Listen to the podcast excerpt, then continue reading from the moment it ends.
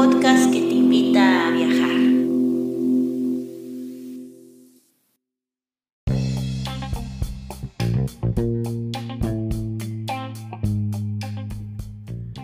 Si te gusta este podcast y vives en Noruega, no olvides hacer una donación al número VIPS 533604. Repito, 533604. Tus aportaciones ayudan mucho para continuar con este proyecto. Y si vives en otros países, puedes visitar la página de Amazon y comprar el libro Escritura Creativa, un manual práctico escrito por Guadalupe Ábalos y publicado por Norlis Publicaciones. Muchas gracias y disfruta del siguiente episodio. Hola, y bienvenidos a un nuevo episodio de Nordlist Literatura en el que hablamos de libros, libros, solo libros. Y mi nombre es Guadalupe Ábalos y les doy la bienvenida a este nuevo episodio. Tengo a una invitada muy especial que se llama Anaí García Jaques, que ya estuvo conmigo reseñando en episodios pasados. Y hoy vamos a tener a Carlos Fuentes y su obra muy conocida, que ya todos la hemos oído, no sé, no todos, pero bueno, mucha gente. Aura, bienvenida, Anaí. Hola, Lupita, muchas gracias por la invitación. Eh, saludos a, tu audiencia. Y sí, es la segunda vez que estoy aquí contigo, que estamos hablando de, de un libro y pues bueno, no es cualquier libro, ¿eh? Por lo que vamos a, empezar a hablar de, él, este, nos vamos a dar cuenta de sus particularidades. Sí, no, no, no es cualquier libro, es un clasicazo de literatura. Aquí tengo la, el libro conmigo, dice primera edición 1962, 47, 47, 47 reimpresión 2006. Imagínate, más las que se vayan acumulando. más, eso fue en el 2000. Sí, ya sé, o sea, son del 2000, en el 2006 ya ven las 47 reimpresión, imagínate. Y el próximo año cumple 60 años de haber sido escrita. Ah. Ahí estamos en el 2021. Fue escrita en 1962, así que imagínate. Ah, sí, cierto, ya. y, y, y, o sea, que, que fregón que 59 años después, here we are, hablando de, de esta obra y sigue siendo relevante y sigue siendo entretenida y sigue siendo, o sea, placentera de leer, ¿no? Así es. Que bueno, lo es primero por su número de páginas. Tiene 62 páginas. Es muy, este, es una lectura así muy ágil. Eh, la de este libro lo, lo, terminas pronto. Primero por el, por el, por el tamaño de, de páginas, el número de páginas que tiene, pero sobre todo por la historia. La historia es la que hace que te vayas enganchando. Y no lo sueltes y no lo sueltes. No. Hasta que lo, a, mí así me pasó cuando lo, empecé a, leer. Pues cuéntanos ya de una vez tu primera vez con Aura.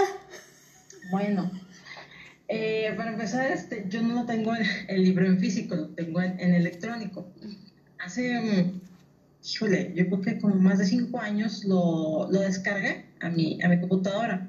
Entonces un día eh, me, quedé sin, me quedé sin internet. Ah, ya, ya recordé eh, fue por ahí del 2017. Me quedé sin internet, se fue, fue el internet y todo. Este, no, o sea, sí lo pagué, claro. Pero me quedé sin, sin servicio, hubo falla general, algo así. Mm. Entonces aún no tenía sueño y me acordé que tenía varios libros eh, descargados en, el, en la computadora y, y así estaba buscando y aquí está ahora, ah bueno, y empiezo yo creo que lo leí así, es que aparte leo rápido, mm. yo lo, leí como en tres horas o menos. Mm. Pero así de que lo, agarré y no lo pude soltar. Así, no, no, no. Y me eché las 62 páginas así de, así de una sentada, como quien dice. Mm. Me fue enganchando, así, me enganchando, y hasta que no pude soltar. Ya cuando me di cuenta, ya, este, ya era de madrugada y, y no, no lo podía creer. Dije, y ya lo terminé. ¿Qué es esto? Y pues ya, ya, este, ya, este, obviamente ya apagué mi computadora y me fui a acostar. Pero mientras dormía, ya, eh, antes, ya se hace el lapso en el que ya, ya te acostaste. Mm. Eh, estás por dormirte, pero tu cerebro sigue funcionando. Mm. Es como, ahora sí que es como que tu cuerpo ya, ya, ya entendió que ya es hora de dormir, ya, ya se siente así pesado, que ya se acomodó, que ya los ojos ya están cerrando y todo, pero tu mente sigue funcionando. Mm. Bueno, así me estaba pasando en ese momento. Eh, no podía dejar de pensar. Y bueno, en mi caso, eh, eh, como que para mí la lectura es, es este es un acto, bueno, es un ejercicio como que muy completo. Lo que voy leyendo lo voy imaginando. Mm. Así es como, funciona. me, me, involucro y aparte soy una persona muy visual. Así que necesito estar viéndolo en mi cerebro lo que voy leyendo. Mm. Entonces, eh, estas descripciones de esta novela se prestan mucho para eso, para que tú te vayas así imaginando eh, lo que vas viendo, este, el aspecto de un personaje, eh, así, todo eso. Así que yo me lo fui, o sea, lo fui creando esta, creando esta película en mi mente y, y antes de dormirme esa noche, pues todo lo tenía ahí. Seguía así corriéndose esta película y todo y, y es cuando te das cuenta que ciertos libros te dejan así esas impresiones duraderas y pues así me pasó con, con Aura y ya unos cuantos añitos después que empecé a dedicarme a, a las reseñas literarias, pues este, desempolvamos ahora de mis los archivos de mi computadora y órale, cuando a empezarla y hacerle su respectiva reseña. Así fue. No, pues estuvo chida. Yo creo que lo, yo mi primera vez con Aura lo leí en, la, no me acuerdo si fue en la preparatoria o en la universidad que nos pusieron a leerlo. Y, yo sí lo compré pues en físico porque no era en la clase, en la clase de literatura. Pero no me acuerdo, se me hace que fue en la prepa porque en la uni no llevamos eh, literatura, ¿verdad? No, no, no, no, yo creo que fue cuando estabas en la prepa. Sí, sí. Porque, bueno, ya en la universidad pues sí leímos otros, pero Aura, que yo recuerde, no. No. no más bien no. Ah, sí, déjame, hay que comentarle a, nuestro público que, que tú y yo fuimos a la universidad juntas. Exactamente, somos compañeras Fuimos de la carrera, compañeras de la generación. Sí. nada más que este, creo que ya lo hemos comentado en el podcast anterior que eh, tomamos este, opciones distintas. Sí, yo. Es que, la carrera se, se, divide a partir del quinto semestre. O sea, mm. tenemos un tronco común todos los, los que estudiamos comunicación, pero a partir del quinto semestre ya se divide. en mi caso, yo eh, me decidí por la opción de medios masivos. Y en el caso de Lupita, tú te fuiste por. Comunicación organizacional. Exactamente.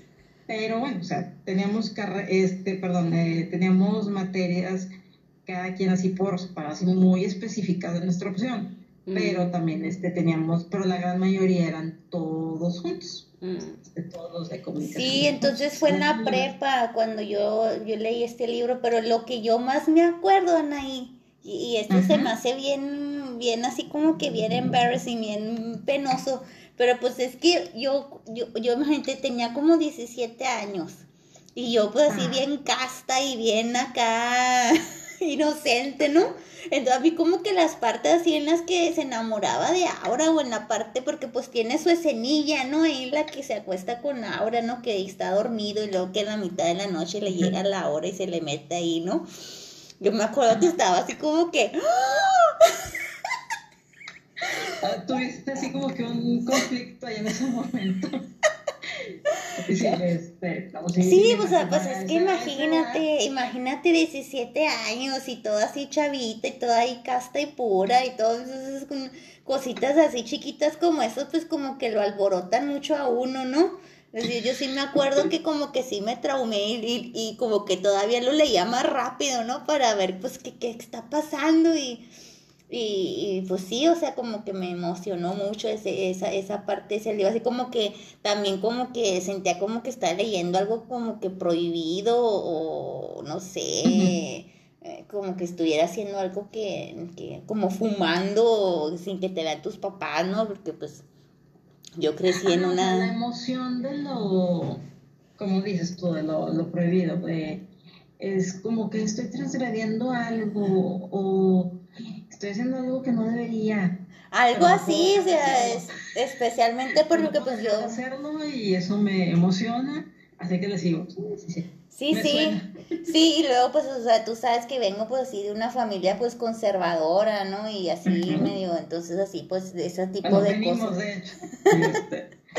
Este, yo, yo también, pero bueno, no sé, tengo en mi caso, este, aparte, bueno, aparte de la literatura me gusta mucho el, cine. Mm. Y también, este, no sé, como que aprendo un poco a poner mi, mi cerebro en este plan de que estoy admirando una obra de arte Mm. estoy viendo una película de eso, estoy leyendo un libro, sí. Mm. estoy leyendo, los trato como lo que son. Mm. Son así este, obras, son así trabajos. Y, y, ahí te voy, es cuando así ejercito el criterio y los juzgo con esos ojos. Así.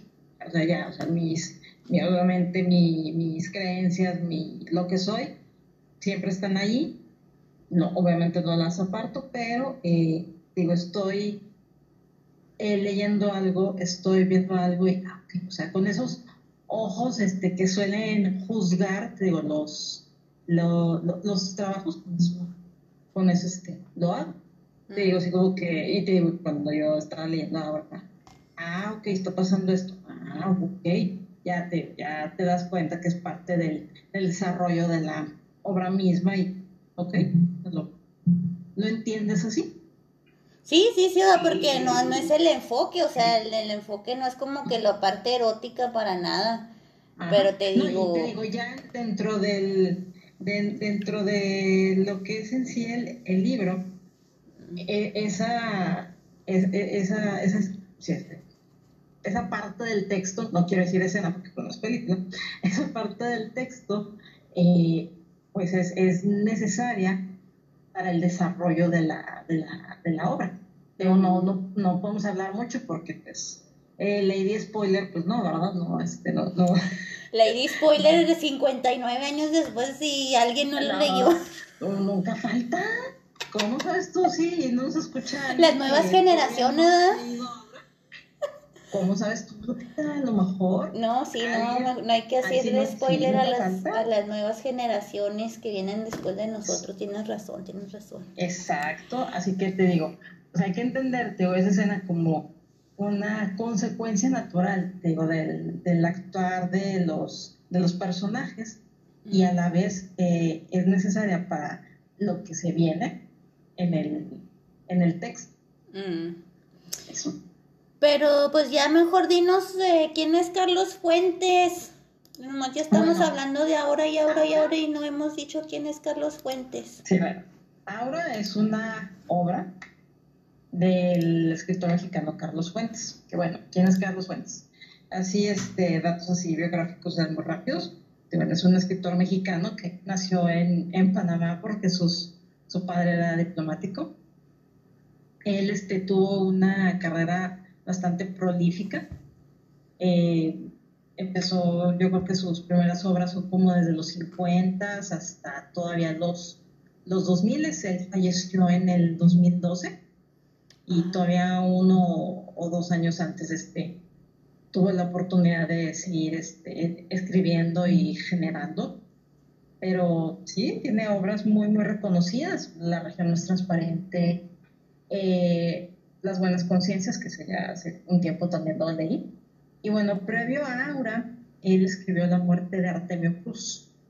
De hecho, él menciona que Aura sería así como una, quizás hasta como una continuación. Así, así es, eh, por decirlo de una manera. Una continuación Y bueno, tenía así mucho ya, este, ya, ya, varias obras escritas ya para ese entonces. Y te digo, él siguió todavía, te 50, 60, 70, 80, los 90 hasta los 2000.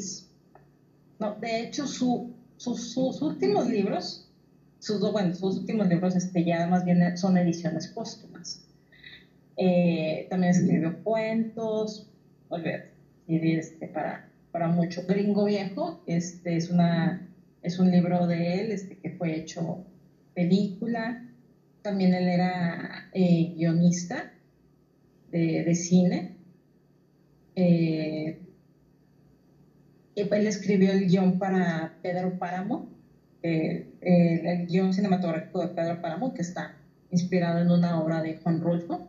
Él este, escribió el guion de una película que se llama Los Caifanes, que es muy representativa de los, de los 60, que es muy, muy famosa, esa película. Eh, entre muchos este, otros, escribió antologías, escribió piezas dramáticas, así, ensayos, te digo, y, no sé, este, dio, dio para mucho su, su, carrera. Qué prolífico. Águila, está también este, Terra Nostra, eh, Cristóbal Donato, esos, esas son así, este, una de las cuantas que se me vienen ahorita a la, a la mente. Qué prolífico, eh, pues. ¿Perdón? Qué prolífico. Bastante, sí, sí, sí, bastante. Pues él empezó muy, muy joven y, y, por ejemplo, este, él cuenta que Aura la escribió en cinco días. Así. Así en cinco días. Sí, imagínate. ¿Cómo no iba a ser este prolífico si tenía esa capacidad de, de escribir en tan poco tiempo? que, que, o sea, qué rollo, que, o sea, eso ya, o sea, ya eres un genio, o, que, o sea, ¿qué, qué, qué es, qué es? ¿Qué, ¿Qué, es? Bueno, pues es una, es un, de, esas personas este, que nacen con un don, un don que, que bueno, ya, te, ya lo traen de nacimiento, pero lo van desarrollando, lo cultivan, así, es como los, es como los talentos. O sea, hay gente que los tiene, hay gente que no, hay gente que los tiene en exceso y ya, solamente si los deja fluir, hay gente que no tiene tanto talento, pero son más las ganas que le pone y lo explota al máximo y puede conseguir muchos, puede conseguir mucho a través de ello. Sí, es gente con, con esta capacidad de, escribir así, este, así de, digo, de que así que empiezan, no terminan y, y, pueden llevar a cabo tantas y tantas obras. Qué misterios de la vida. Exacto, así es, así es exactamente. Ya nos pusimos medio existencialistas tú y yo. Filosóficas. Pero cuéntanos de qué trata ahora, pues, así sin, sin spoilear, como todas acá bien Spanglish, ¿verdad? sin spoilear. Spoiler, bueno, si, no revelar, si, si, no hay que revelar mucho de la trama, bueno. En esencia son pocos personajes esta obra. Eh, y bueno, empiezo por contarte que el personaje principal es Felipe Montero. Es un historiador. Eh, tiene conocimientos del francés entonces, eh, un día se encuentra un anuncio en el periódico y están buscando a alguien justamente con sus características. Y el trabajo consiste en que tiene que organizar y terminar las memorias de, un general, un general que pelea la revolución. Y pues el chiste es, digo, compilar, organizar y todo para que puedan ser publicadas. Entonces él va a una casa eh, donde habitan dos dos mujeres. Una es doña Consuelo, que es la viuda de este general, y su sobrina Aura. Ellas, esas dos mujeres viven ahí en esa, en esa casa. Y a partir de ahí es donde se suscita todo, este, todo el, la, acción, donde suceden muchas, muchas cosas. Y bueno, Aura es una novela así de corte Es una novela del género de la fantasía, se le dice. Que de hecho está situada en, pues sí, fue básicamente la época en la que se publicó en los 60. Mm. Y bueno, nos, nos hace unas descripciones, eh, Carlos Fuentes, de, de, la casa donde Felipe va a tener que vivir para poder hacer ese trabajo que se le ha encomendado. Es una casa donde viven estas mujeres y es una casa antigua y es casi como si la casa fuera un personaje más. Eh, sí, ¿verdad? ¿Vale? Sí, sí, sí, tienes mucha razón eso de que la casa juega mucho, mucho papel en la historia. Así es. Y aparte, eh, las descripciones que hace de esa casa contribuyen a crear la, atmósfera eh, para todo lo que se va a venir después. Para que, hace todo muy propicio. Pero describe la casa así como es una casona así toda vieja, como si el tiempo se hubiera detenido ahí, que no hubiera avanzado. Y, y pues bueno, Felipe se va a ver así que ah, como atrapado en ese, te digo, en ese, en ese limbo, donde te digo que el tiempo no, no, no transcurrió, que ahí se quedó detenido. Mm. Y, y, te digo, o sea, este, ahí es donde ya se van a empezar a suscitar los, los, los, demás este, sucesos. Digo, empieza él a trabajar este, en los manuscritos de este general, mm. de, haciendo su, biografía. Y ella empieza a conocer la historia de, de estos personajes, de, de, Doña Consuelo y de Ahí es donde los empieza a conocer. Obviamente pues, se viene la, la interacción con, con ellas y la observación de los comportamientos de ambas. Y pues sí, pues posteriormente este enamoramiento entre Felipe y Aura la, joven que vive en esa casa. Sí, no, pues este, este, ¿qué te iba a decir? Pero este, ay, se me olvidó qué te iba a decir de esto de ahora y, ay, no, ya se me olvidó. sí, ya, ya, sí, ya, se te va la onda. sí, no, es que, eh, ah, ya me acordé, es que algo que también me gustó mucho, ya me acordé, ya me acordé. Es que algo también que me gustó mucho cuando yo la leí esa vez, esa primera vez, es que era como que parecido un poquito a Pedro Páramo en el sentido de que, de que yo como que no podía decir bien, bien que es real, que era sueño, que era como que eh, sí, o sea, como que está pasando esto de verdad o se lo está imaginando él o, o, o, o es así como que algo medio fantasmal o medio, ¿cómo se dice? Esotérico.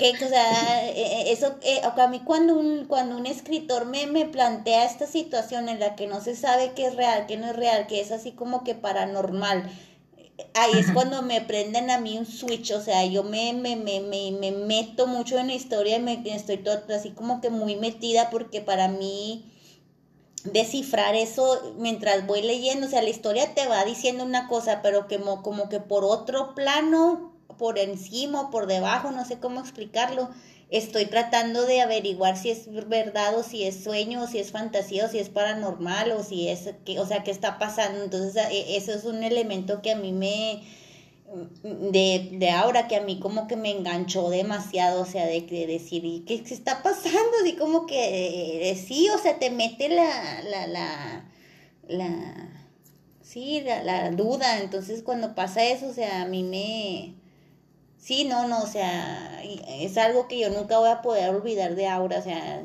esos, son esos tipos de libros que lo lees y ya jamás se te olvida que lo leíste, o sea, hay muchos libros que lo lees y lo terminas de leer o whatever, y ya ni siquiera te acuerdas que lo leíste hasta que ya, pero Aura no, o sea, no, no se, no, no se te olvida, o sea... No muy, muy, muy, ese elemento me súper encantó y si, y si yo, por ejemplo, si yo te tuviera que dar consejo a gente que le gusta la escritura, que le gusta escribir, Pues yo diría, no, pues, o sea, ese elemento de, de, estar jugando contra la realidad y la fantasía, con verdad, con mentira, con que se imaginó, pero no, y está muerto, está vivo, así como con Pedro Páramo, yo diría que es como que si puedes usar ese, ese elemento, pues, o sea, úsalo porque si es así como que, eh, al menos en mi caso, sí es muy poderoso, o sea, me, me, me, me mete mucho. Yo digo que no soy la única. No, no, no, para nada. Eh, te digo, el ambiente que predomina en, en, esta, en este libro, que bueno, de hecho, pues sí, todo toda la acción se da dentro de la, de la casa. Felipe, te digo, Felipe Montero se tiene que mudar y todo se da ahí, dentro de esas cuatro paredes. Y te digo, la descripción esta de que la casa siempre está oscura, este, la iluminan con luz de las velas, la decoración es antigua, el mobiliario es antiguo. Eh, es muy del, del, ambiente de las novelas góticas, que mm. todo se da, eh, se, da, en la oscuridad. Mm. Y tienes esta sensación así constante de que hay una línea entre lo que es real y lo que es la fantasía, y como que esa línea en cualquier momento se va a borrar. Mm. No sabes en qué momento la vas a, a pasar, esa línea que de hecho yo creo que ni el personaje mismo, eh, ni Felipe Montero mismo se da cuenta en qué momento es real y en qué momento ya no es tan real lo que, lo que está viviendo. Sí, sí, sí. El mismo Felipe como que no, no, no sabe. Luego, por ejemplo, eh, Carlos Fuentes y habla de que te, te caes, te, te quitas la ropa y te acuestas a dormir y que en eso, bla, bla, bla, bla, bla, bla. Entonces es cuando tú dices, ah, caramba, ¿todo está despierto o, ya está soñando? O, es paranormal, entonces así como que... Y de hecho aquí, por ejemplo, en el libro, en la parte contraportada, dice, dice, ahora es una lúcida y alucinada exploración de lo sobrenatural, un encuentro de esa vaga frontera entre la irrealidad y lo tangible esa zona del arte donde el horror engendra la hermosura. ¡Auch!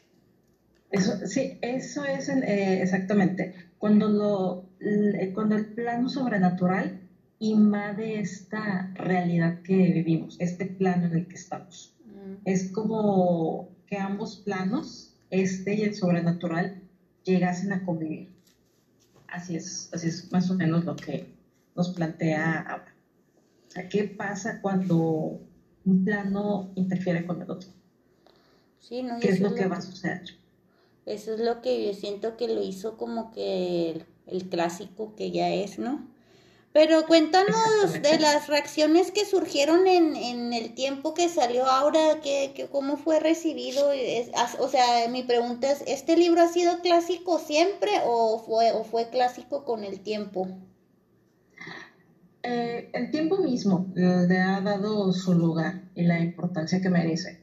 Mm. Eh, pero hace unos años, más en específico, por ahí del 2001, hace 20 años justamente, eh, como que tuvo su, su, ¿cómo decirlo?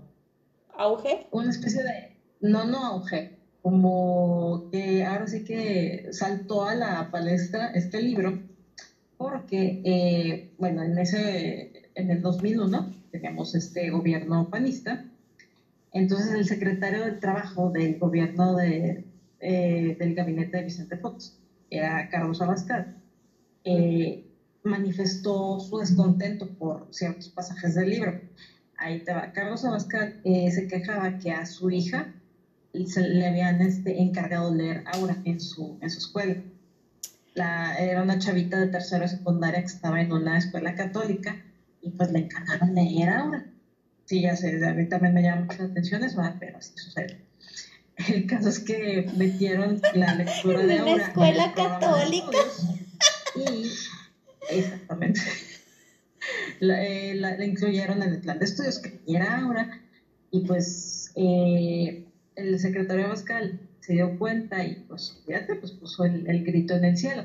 Y tanto él como otros padres de familia consiguieron que la maestra de literatura de, de su hija, de sus, bueno, las hijas de, de los demás, perdón, las demás compañeras, fuera apartada del puesto. O sea, él logró, o sea, Aura, o sea, por el solo hecho de que su, de que las chavitas este, hayan leído Aura, causaron que los papás se levantaran, este, pues hicieran su escándalo y que lograran cesar a la maestra de su puesto. Entonces, para que las jovencitas ya no tuvieran que leer Aura, y también este, la eh, otra controversia era con 12 cuentos peregrinos de Gabriel García Márquez, que también estaban incluidos en esas este, asignaciones y ya, al despedir a la maestra ya no tuvieron que leer Aura ni, te digo, este otro libro de Gabriel García Márquez. Y pues lo que él alegaba era de que eh, el secretario que él tenía derecho a vigilar lo que leía su hija. Y justamente hacía referencia a la, a la escena que tú dices, entre ahora y Felipe Montero. Ese pasaje pues lo, lo molestó mucho. es que es, muy descriptivo, descriptivo esa, esa escena. Y involucra a un Cristo negro y personalmente, ¿no? O sea, que si era, era así como muy transgresor en ese en ese, en ese sentido, pero era muy, muy transgresor, así que eso, fíjate cómo es que unos adolescentes iban a leer eso y luego los de una escuela católica, pues peor tantito. Así qué, que, pues, qué blasfémico, ¿no? volvió a la, a la escena pública esta, este libro justo por eso. Mm. Pero eh, déjame que te cuente que Carlos Fuentes se tomó esto con mucho sentido del humor. Eh, y bueno, se comenta que tanto él como Gabriel García Márquez pues se enteraron, ¿no? Ajá, ¿se este, enteraron? Este escándalo de así de que, oye, pues ¿cómo ves que, que nos van a leer en las escuelas católicas? pues ellos lo tomaron con mucho sentido del humor. Y que Gabriel García Márquez le llamó y le dijo, ya sabes que ahora vamos a vender más libros. y sí, exactamente, eso fue lo que causaron, que la gente volteara a ver ahora y dijera, acá ah, qué es lo que tiene especial para que lo prohíban, para que eh, no quieran que los jovencitos lo lean y, y te digo, o sea, ahora sí que la, resucitaron, que bueno, las obras clásicas nunca pierden su, lugar, pero eh, situaciones como estas hacen que nuevas generaciones las, las conozcan, las descubran y se den la oportunidad de leerlas. Pues yo, creo Qué tremendo, este, Tantas ediciones que lleva este libro tienen que ver con eso, que a la gente le llama la atención ahora. Que este, a ver, son esas historias que piensas tú que la ficción, la realidad supera la ficción, ¿no? Pues, te digo, en, este sentido, pues, este, piensas tú, ay, pues como una novela tan, tan tan fantástica, porque es la verdad, o sea, es, la, es, dentro, es así, es, es eso, es una novela fantástica. La, la trama tan, tan sobrenatural que dices, ay, pues, ¿cómo va a llamar la atención? No sé, es que llama la atención, y sí es bastante, sí, sí atrae desde los primeros eh, capítulos y es lo que tienen las, los, los clásicos que los personajes están eh, bien delineados, eh, llegas a conocerlos, sus, sus, acciones, los motivos de sus acciones, eh, te con ellos, te importa lo que les suceda y eso te lleva a querer saber más. Y les sigo y les sigo y les sigo porque quiero ver hasta dónde va a llegar o qué va a suceder o qué va a hacer. Y por eso. Y así es, así es como se va enganchando la gente en, la lectura y, pues que ciertas, ciertos libros se te quedan más que otros. Vamos a escuchar un cachito de la entrevista de que le hicieron a Carlos Fuentes por Joaquín Soler Serrano. Ok, pues sí, este, ¿por qué no nos lo compartes? Sí. En todo caso, Aura es una novela breve muy ligada a la muerte de Artemio Cruz las escribí al mismo tiempo. Más bien ahora la escribí como un respiro de la muerte de Artemio Cruz. Y las dos se refieren a Artemio Cruz a una muerte disfrazada de vida y Aura a una vida disfrazada de muerte. Son historias bastante gemelas en ese sentido. Aura es una muchacha que vive con una vieja excéntrica en un caserón casi en ruinas. Sí, y en, ella ¿quién, quién encarna realmente, cuál es el personaje que encarna ahí en sus sueños y en sus... Llega un personaje que eres tú. Dice, tú llegas, tú entras, tú tocas la puerta, tú, etc. Es el lector, eres tú, que se enamora de la joven y descubre al final que la joven es una emanación de la vieja a la cual la presencia de él y el amor de él le ha dado una vida de juventud, pero en realidad cuando ese amor se va agotando, vuelve a ser la vieja, no es más que la vieja y él permanece prisionero de la vieja para siempre. Aquí la pregunta ingenua que se impone es ese tú, soy yo, o ese tú es un tú eh, abstracto. Es el tú más concreto del mundo, es, el, tú que tiene el libro en sus manos. Es el tú del, espectador que está viendo las meninas. Esa es eh, probablemente el paso, la conquista más, más audaz que se ha hecho en cuanto al intento de que el lector esté dentro de la misma, de la misma historia. es tan viejo como Velázquez. Eso lo inventó Velázquez. Está aquí en el Prado eso. Sí, pero no en la narrativa. Ah, no, en la narrativa no, pero en el arte Velázquez lo inventó, ¿verdad? Sí. No, ¿Qué te parece la voz narrativa de Aura? Bueno, Aura está contada en segunda, está narrada en segunda persona. Mm. Eh, sí, Felipe Montero es, el personaje central, el protagonista, es el que lleva a cabo las acciones, pero en realidad la forma en como eh, está contada es, o se narra en segunda persona, pero es para hacerte sentir a ti como lector que eres tú quien está ejecutando las acciones. O sea, que tú eres el que lees el anuncio del periódico, tú eres el que vas a la casa, tú eres el que te entrevistas con Doña Consuelo, tú eres el que te vas a vivir así. Sí, déjame te leo un enunciadito nomás para que los uh, público vea. Oiga, levantarás los ojos que habías mantenido bajos y ella ya habrá cerrado los labios, pero esa palabra volverá, vuelves a escucharla como si la anciana la estuviese pronunciado en ese momento. Tú miras hacia atrás, te ciega el brillo de la corona parpadeante de objetos religiosos. Entonces, este, esto, aquí también dice el libro que Carlos Fuentes está empleando una nueva eficaz técnica literaria, dando aliento a una atmósfera de sombras y ecos donde está manifiesto el tema de la verdadera identidad. Y es algo que me llamó también mucho la atención, no sé, porque yo ya, yo personalmente este es el único libro que yo en toda mi vida he leído en segunda persona del singular. Y, o sea, que, que, ¿cómo se puede decir? O sea, que innovador, o sea, qué rollo. Así es, pues es que te digo, es para ponerte en los zapatos del personaje y de qué mejor manera lo puedes hacer que así, que tú, este, te digo, tú eres el que lee ese anuncio, que va a la casa, así. Y es este, como ser así partícipe de la, de la acción y del desarrollo de, de la misma. Y te ves, te ves a ti mismo envuelta en ese, en ese mundo. Imagínate.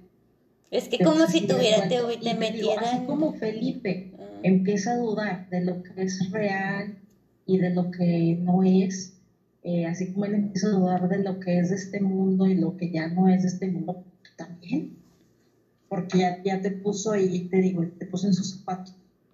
Así que tú, tan tú, vas a ir dudando al mismo tiempo que tú vas a ir creyendo al mismo tiempo que él. Mm. No, está, está, está, tremendo, o sea, es como realidad, de, o sea, no necesitas los lentes de Google de realidad aumentada, o sea, con este libro ya te metiste a otro mundo, otra realidad. está estimulando tu imaginación. Ajá, exactamente. Y, tú mismo vas a empezar a ver que no todo es lo que parece. Mm. Te va a digamos que te va a hacer como transitar por un universo te vas a transitar por un universo que es de lo real y lo fuera de este mundo.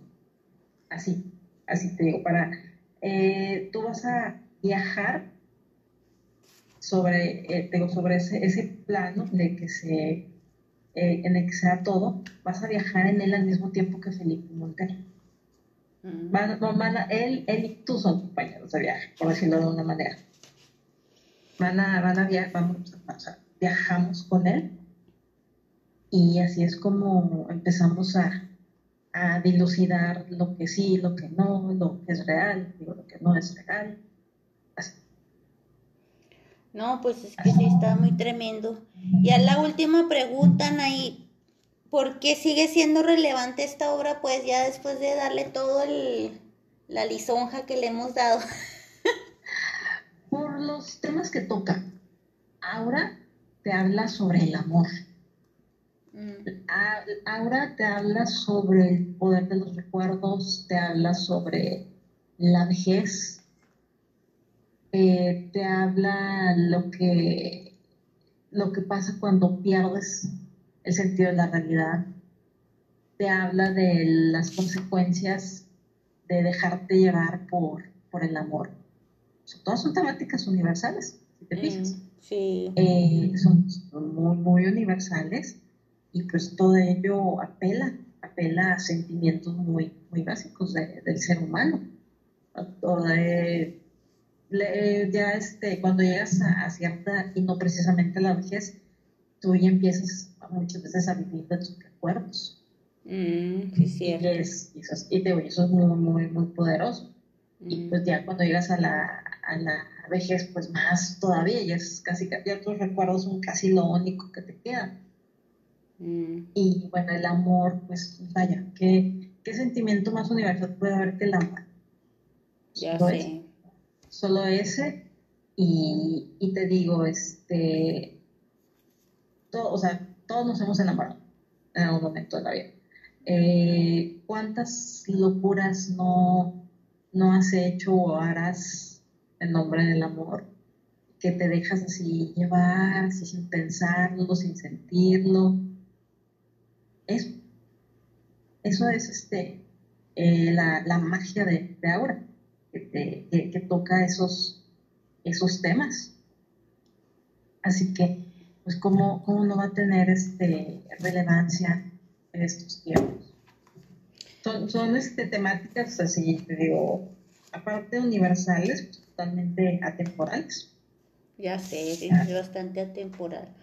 Sí, luego porque todo eso que está pasando pudiera haber pasado hoy, o sea, en, en este año, o sea, todavía existen casas así viejas como esa y, y eso de, de ser historia, o sea, como que todo lo que pasa en esa novela como que es muy, pudo haber pasado hace 50 años y pudo haber pasado hace 10, pudo haber pasado este año, o sea, sí, yo sí siento que es bastante, bastante universal.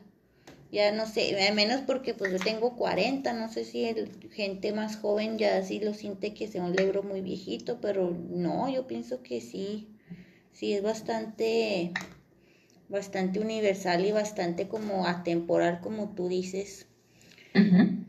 Eh, pues muchas gracias, este, Anaí, por tan, tan bonito podcast, muy entretenido. Ya, ya Parece está, ya está, ya está, me siento así como que bien despierta. Ajá, exacto. Es que coméntales a qué horas estamos haciendo esto. Son las 12 de la noche con 8 minutos. Son las 12 de la noche, exactamente. Eh, pero eso sucede cuando uno es animal nocturno. Ah, Eh, ahí, este, la noche a veces suele traer cierta, cier- pues si no claridad, hay ideas que fluyen mejor a esta hora. Eh, obviamente hay cosas que solo se ven mejor a través de, de, de la luz del día, pero en la noche uno entra en contacto con muchas ideas, con muchos sentimientos. Es, esa es la, la, la magia de esto. Oye, sí, también hay que contar que estamos transmitiendo desde Ciudad Juárez, Chihuahua, México, las dos. Así es. Y pues de que todo el día de, que aquí en Juárez el calorón, todo el día está uno en letargo. Así es. Bueno, es que también justo por eso eh, en verano nos volvemos animales nocturnos, porque el, este, la temperatura es tan alta durante el día y aparte, pues ya ves, ¿no? Que siempre decimos, ay, no, ya, ya cuando, ya cuando baja el sol. Ah, Pues sí, hasta- pues sí, pues el sol se oculta hasta las ocho, ocho y media de la noche. Sí, Así que pero, imagínate. pero pues es que a la una. vuelve- Sí, uno se vuelve animal nocturno porque pues ya la única forma de poder hacer las, las cosas es hasta que vaya bajando un poco el calor. Y Sí, ahora pues, a la una- lluvias, peor, peor se siente, pero sí, exactamente, Sí, pues, estamos en pleno verano. A la una de la tarde y con 40 grados, ¿no? lo único que quieres estar es este echándote aire o bañándote Sí, o no, sí, sí, o sea, ahora uno no, no, no procesa también las ideas. entonces ahorita ya es cuando estamos muy, muy despiertitas. Así es, así es, exactamente. Porque sí, exactamente, este, durante el día uno se siente, eh, traemos este letargo Mm. propio del calor, pero pues en la noche no te puedes dormir, por lo mismo del calor.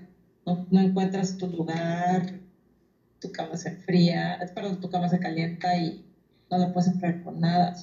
Mm. Tremendo, es. tremendo.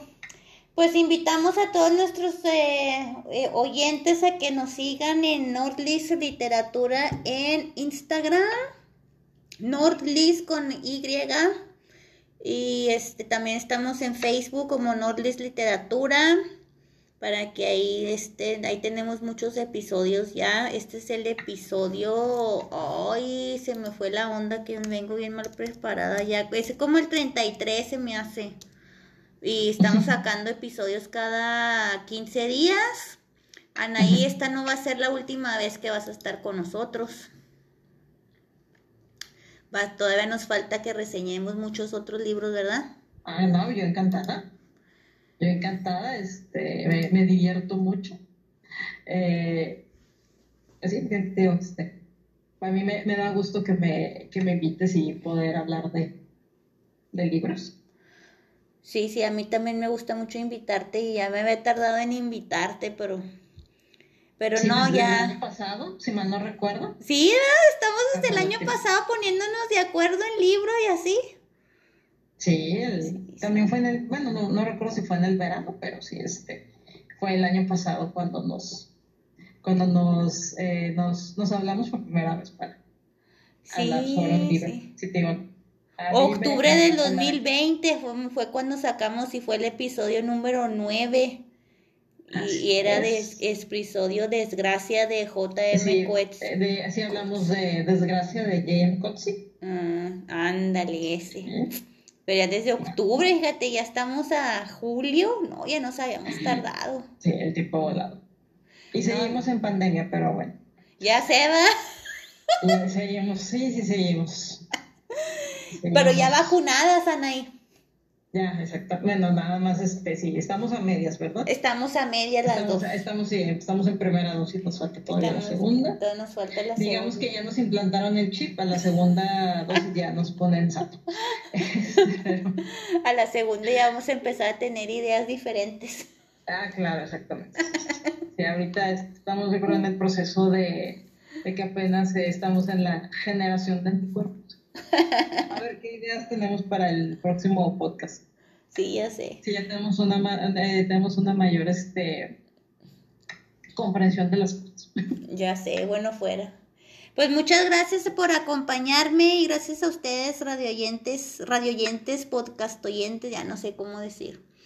Muchas gracias por estar con nosotros y nos vemos dentro de 15 días, o sea, el 15 de agosto más o menos con episodio 34, que todavía no sé de qué va, se va a tratar, pero nunca falta, nunca falta. Muchas gracias por acompañarnos y hasta la próxima.